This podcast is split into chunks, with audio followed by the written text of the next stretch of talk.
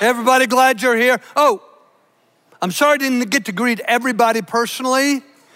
Let this blessing be for all in the house and online. Are you ready? Merry Christmas! Merry Christmas. One more time, Merry Christmas. Merry Christmas! Oh man, that sounds good. The kids won. You guys were louder, kids. Hey, you know, um, oh, I got to tell you, I got an early Christmas gift the DMV decanceled my driver's license. yeah, it's one of those nice lists, naughty list things. The nice thing is, it got my license back. The naughty thing is, I'm not allowed to drive over 40 miles an hour. Obviously, I can't drive at night. I got these big funky glasses. I got to, even 40 miles an hour, you should still run from me. Um, I can't drive uh, more than 10 miles uh, from my home. And uh, so I asked my Debbie for a golf cart uh, for Christmas. I mean, thank God we can drive to the grocery store, to the doctor, to the dentist, and my kids are, are very gracious and uh, taking us wherever we need to go. Um, there was this, um, this big established uh, research firm uh, surveyed to find out what kids, what children love most about Christmas. It will not surprise you that 0% of kids hate Christmas. Now, 1%, 1% of children only enjoy it a little. But 99, 99% of children really, really, really love Christmas. Now, I was surprised in this survey by the fact that presents are not the number one thing kids love about Christmas. The number one thing kids love about Christmas is not having to go to school. I'm getting more amens in this sermon than I normally do. The second thing kids love most about Christmas is presents. Third is doing things with their family. Fourth is decorating the house. Fifth is eating lots of Christmas candy. And sixth is going to the dentist. I just made that one up. But it seems like Christmas has become a child's holiday. And maybe that was God's design from the very beginning because 700 years before Jesus, before his birth, God breathed on a man named Isaiah, and he writes these words For to us, us is me, us is you, for to us a child is born. And then the Christmas story itself opens up with a focus on a child. Matthew chapter 1 reads like this This is why they won't let me drive. Now, the birth of Jesus Christ took place this way. When his mother Mary was engaged to Joseph, before they came together, before there was any hanky panky, she was found to be with child through, impregnated by the Holy Spirit. Five verses later, in chapter one of Matthew, we read this Look, a virgin, she's 14 years old. A 14 year old virgin will be with, will conceive a child and then in chapter two, when the focus falls on the wise men coming to worship uh, the child of Christmas, we read this The star they had seen in the east went on ahead of them until it stopped over the place where the child was. Now, if you were God, and you wanted to reveal yourself, who you are and what you do, what you value, what is precious to you, if you're gonna reveal yourself to the world you created and all the people on it, would you come as a helpless baby? I mean, wouldn't you want to come if you were God and you were going to reveal yourself to all humanity? Wouldn't you want to come as a very impressive, very attractive, very powerful, a full grown adult? This is who I am. This is God. This is what I do. But God chose to send his son, Jesus, equal with God in every way, God sent forth his son Jesus through the birth canal of a 14 year old virgin, a child, helpless in every way, totally dependent on a 14 year old girl and her likely 16 year old husband to care for his every need. God, helpless, can't talk. The one who spoke creation into existence can't talk helpless to hold himself erect, the one who stands before the foundation, who exists in unapproachable light, a helpless baby. So, why did God, Jesus, come as a child? Uh, and I want to tell you the, the whole essence, the very essence of Christmas is that God came to earth through human birth, fully God, fully man, all at the same time, from cradle to the cross, and risen from the dead.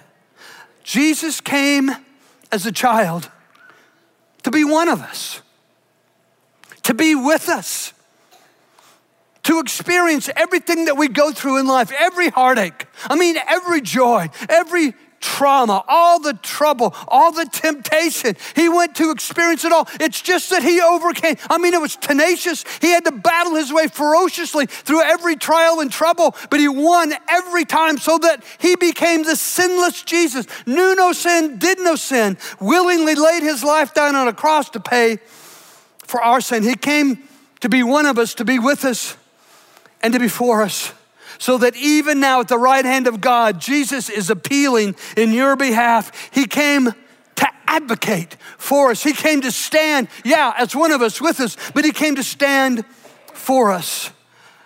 Um, here, here's the deal from the Word of God Scripture says, since we are human beings made of flesh and blood, as a result, Jesus, He became flesh and blood.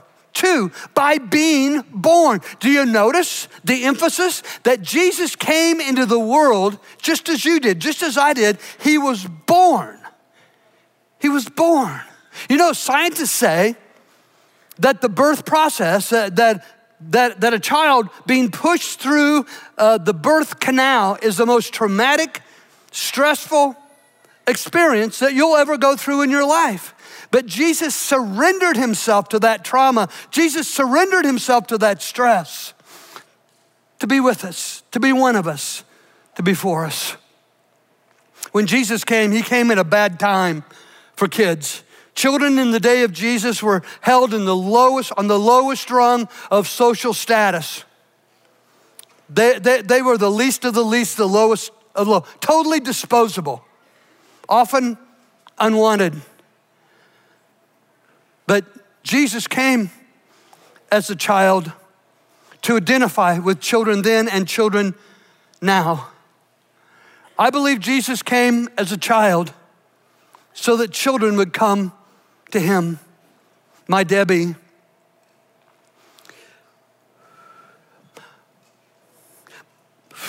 my Debbie was uh, six years old when she came to Christ and was baptized. And even now, 65 years later. Maybe now she's got to battle her way through the confusion and chaos of Alzheimer's disease, but she is still coming to Jesus. Jesus came. I mean, my role, your role in this whole deal, we are to facilitate children coming to Jesus. We lead the way. We come to Jesus. So we show them what a good thing, what a wonderful thing, how it is super abundant to come to Christ um, one time during the ministry of Jesus, and you probably, probably remember the moment when parents were bringing their children to Jesus. And uh, the disciples, because they're kids, nothing, you guys aren't worth our time. The disciples chased them off, but Jesus urgently intervened, saying, Let the little children come unto me. Uh, another time, it probably blew his audience away. Maybe it was an audience like this audience. But in the midst of his talking to them, he invites a child to the very front, invites a child on the stage. Maybe it's a little boy, maybe it's a little girl. Here's what the text says Jesus called the child to come and stand in the front of them and said, I assure you that unless you change and become like, become childlike, you will never enter the kingdom of heaven. The greatest in the kingdom of heaven is the one who humbles himself and becomes like a child. Jesus came. I mean, you can't get to greatness except through humility. Jesus came to show us the pathway to greatness. True greatness is through true humility. And we, we, struggle with that. But Jesus, in that text, he just said to the audience, hey, you can't even get to heaven without true humility. All in, in past years, when we would go to Israel, when we would go to Bethlehem, um, to the very place where Jesus was born. The, and Bethlehem is not a Jewish community. It's 98% Muslim, 2% Christian. Uh, but the church there, it's the oldest church that has a continual uh, worship experience. It's built over the cave where Jesus was born. But to enter that place, the door is only four feet high. So everybody, everybody's got to get, get down and bow to humbly enter the place and the presence where Jesus was born. It's that kind of humility that leads to an experience of greatness. I mean, our tendency, we want to be controlling, we want to be in charge, and our prideful nature takes us in two directions. Either it makes us think too much of ourselves, like we're all that, or we think too much about ourselves and we're insecure. Maybe when you think too much of yourself, you think you're better, smarter, richer, whatever than others. And maybe if you're insecure, thinking too much about yourself, you do comparison the other way that they get all the breaks, that they're smarter. I wish I had what they had. I wish I could do what they could do. Humility is thinking less and less and less of yourself and more and more and more about Jesus. One of the guys, one of the best friends of Jesus, his name is Peter. He was standing right there on both those times. He was one of the guys chasing kids away.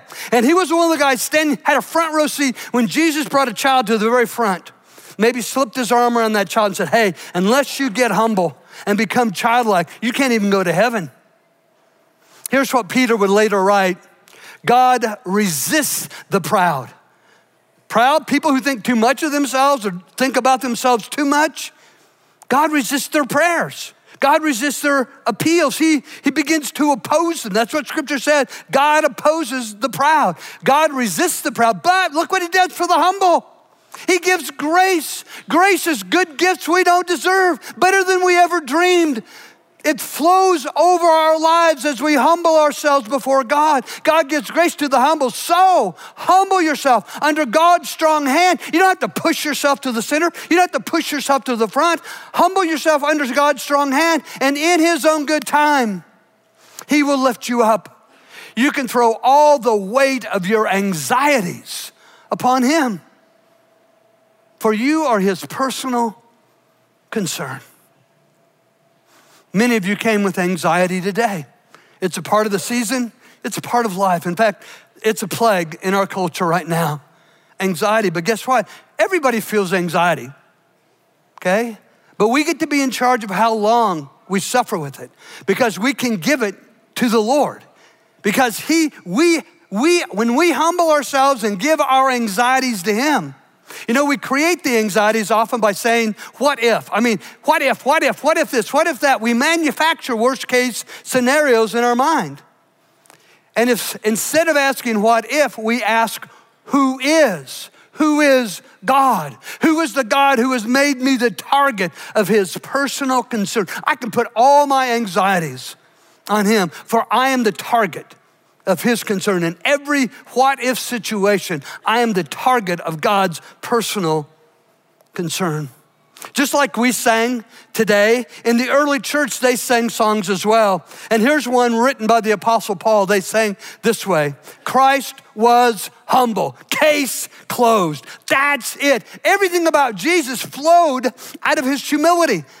Out of his humility came his love. Out of his humility came his compassion. Out of his humility came his willingness to be with the lowest of the low, to hang out with the prostitute, to forgive the adulterer, to, to be loyal to the liar, the thief, and the cheat. Out of the humility of Christ came everything, and the same is true about me and you. If, if this is my humility, this is my love. If this is my humility, this is my love. All the power of God that came through Jesus and healing and miracle, it came to the degree supernatural humility, supernatural power. That's Jesus. He, he came as a child so that children would come to him. He came as a child to identify with children. He came as a child to be with us, to be one of us, to be for us. But I mean, really, what kind of child was he? What kind of, you see all the children in the room?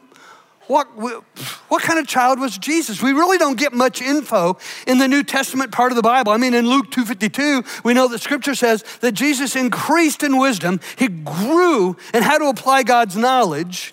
He grew physically, he grew in stature, he grew in favor with people, favor with God and man, grew spiritually with favor with God. We, we know at the age of 30, that he surrendered himself in baptism. For him, it was a picture of his coming death, burial, and resurrection. He did it to point us to the fact that if you want to get to greatness, you humble yourself.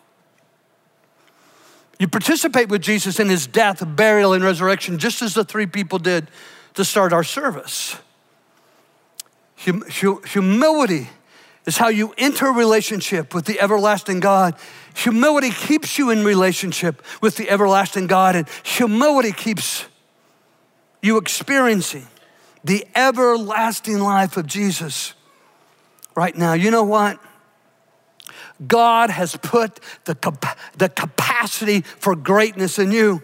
He's put a desire for greatness in you, that you would be great, and He's put the capacity for you to be. Now, granted, lots of people ignore what God has put in them. They reject it, they deny it, they just keep going, chasing their own stuff.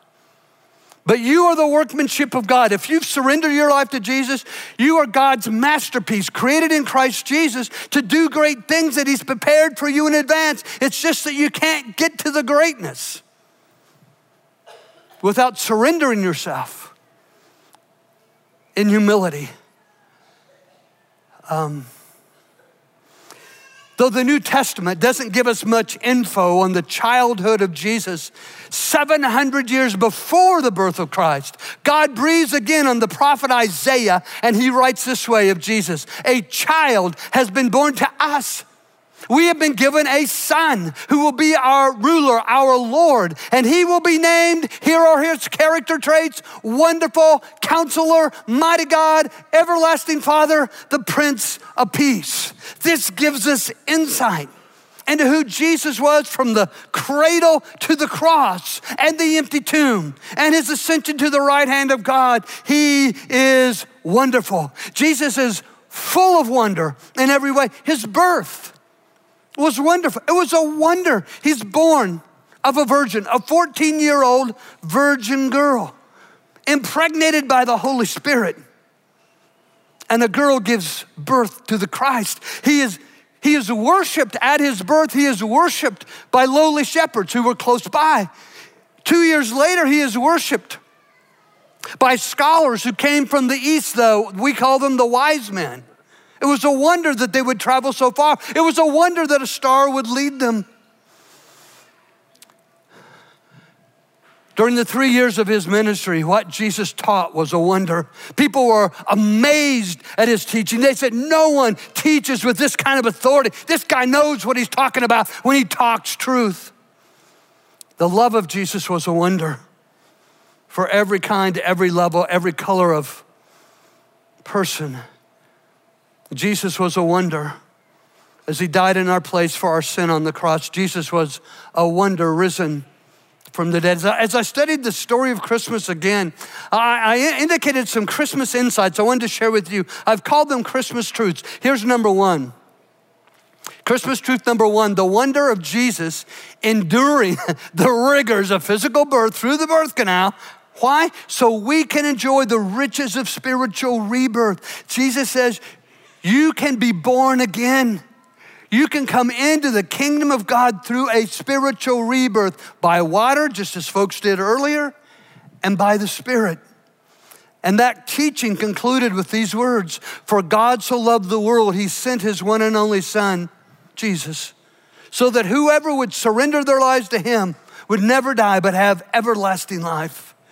Here's truth number two the wonder of Jesus having an earthly mother so we can have a heavenly father. And, that's how he went on to teach us to pray, right? Our Father who is in heaven. Number three, um, the, the wonder of Jesus coming to earth so we can go to heaven.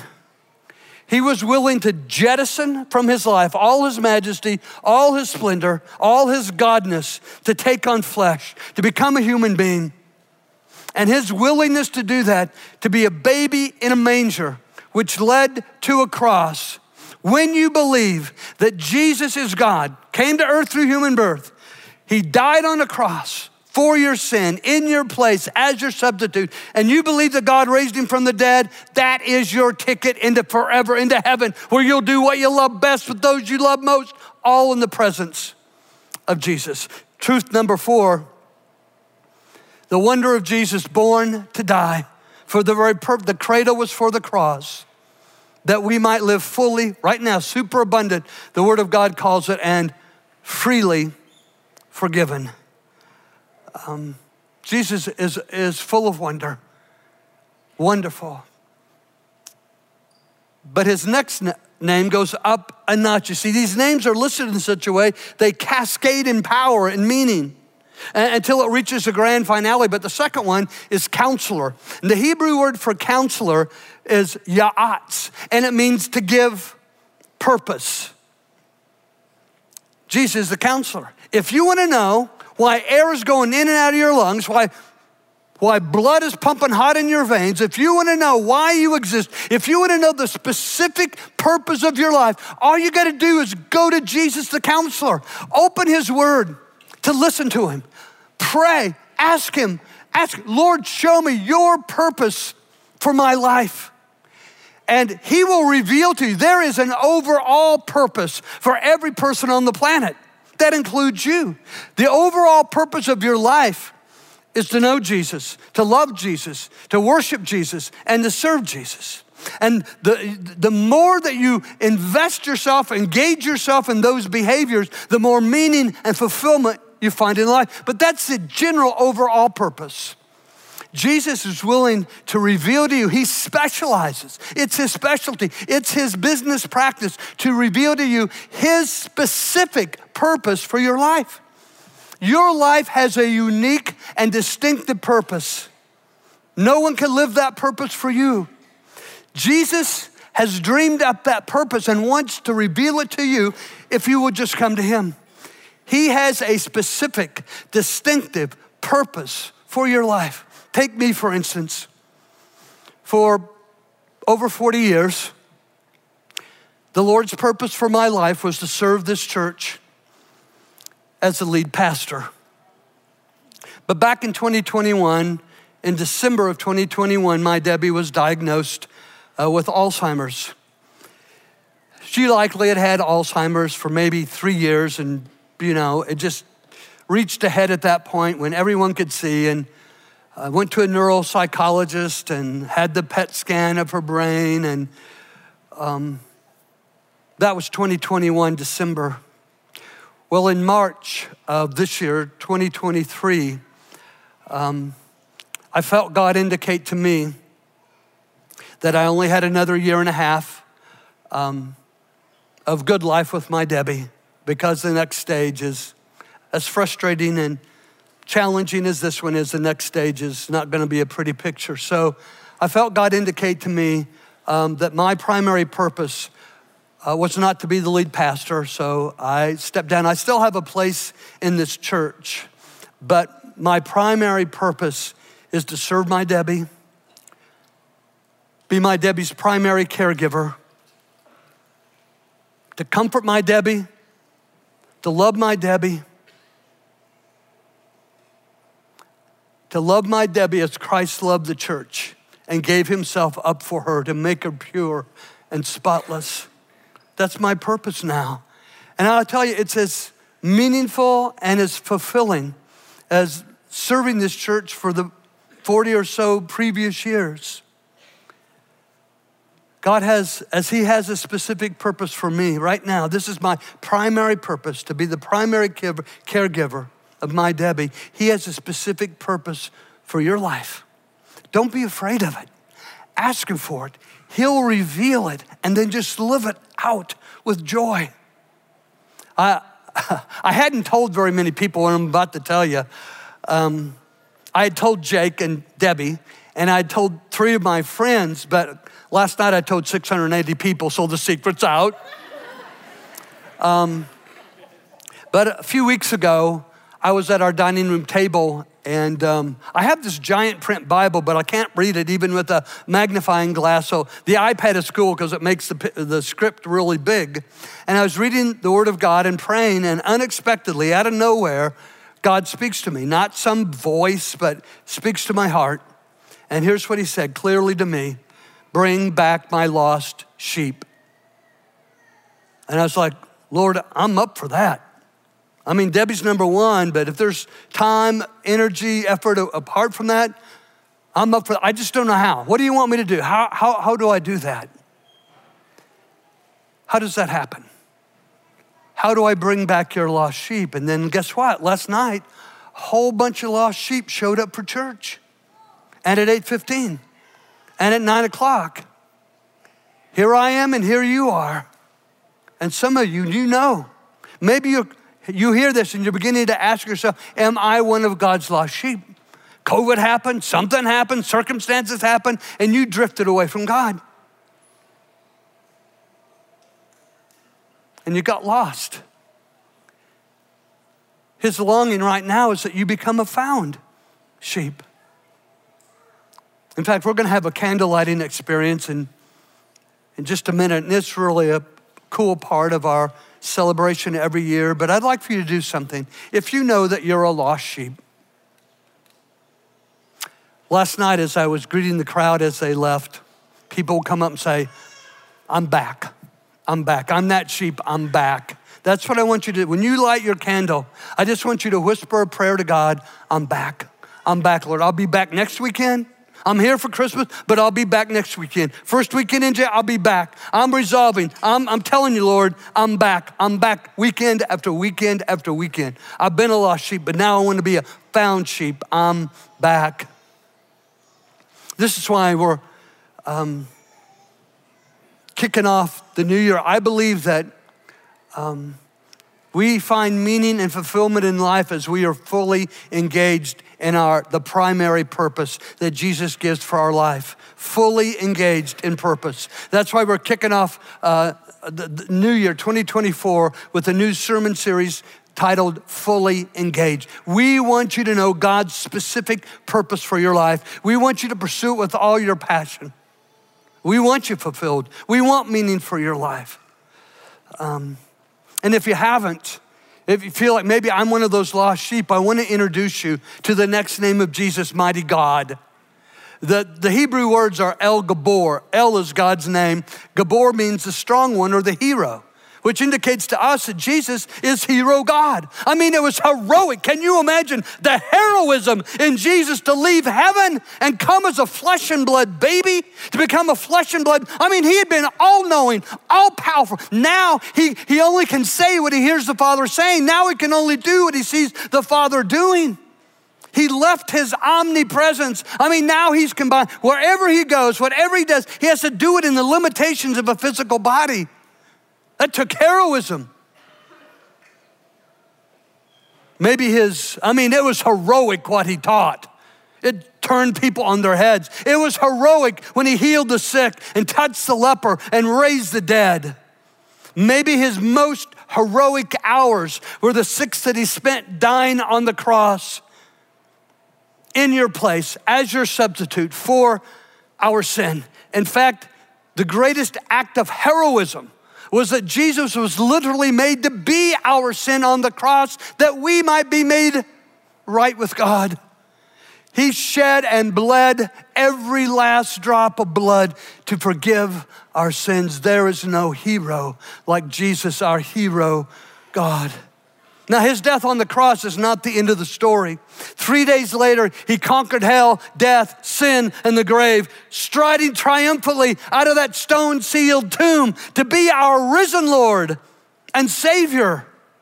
And that's why the next part of his name is Everlasting Father. Jesus is God who had no beginning. He was killed, executed fully, physically dead, bled out, but the grave could not hold him. Death lost its grip. Three days after they executed him, he comes back, conquering hell, death, and the grave.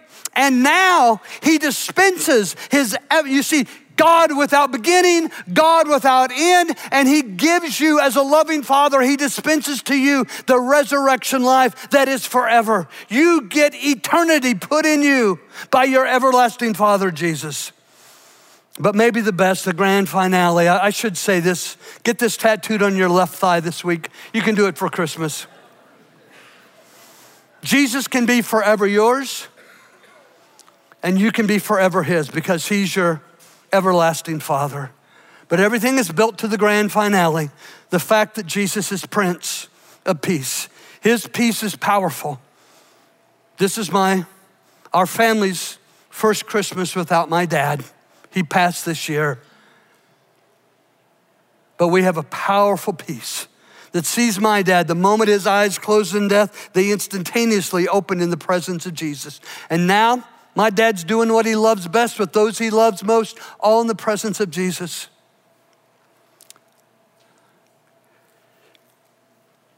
And all the challenges and rigors of Alzheimer's, there is a conquering peace of Jesus in our home that gets us out of bed in the morning, gets us dressed together, breakfast, carries us through the day, puts us in bed again at night in the face of Alzheimer's. It's a peace that passes all understanding.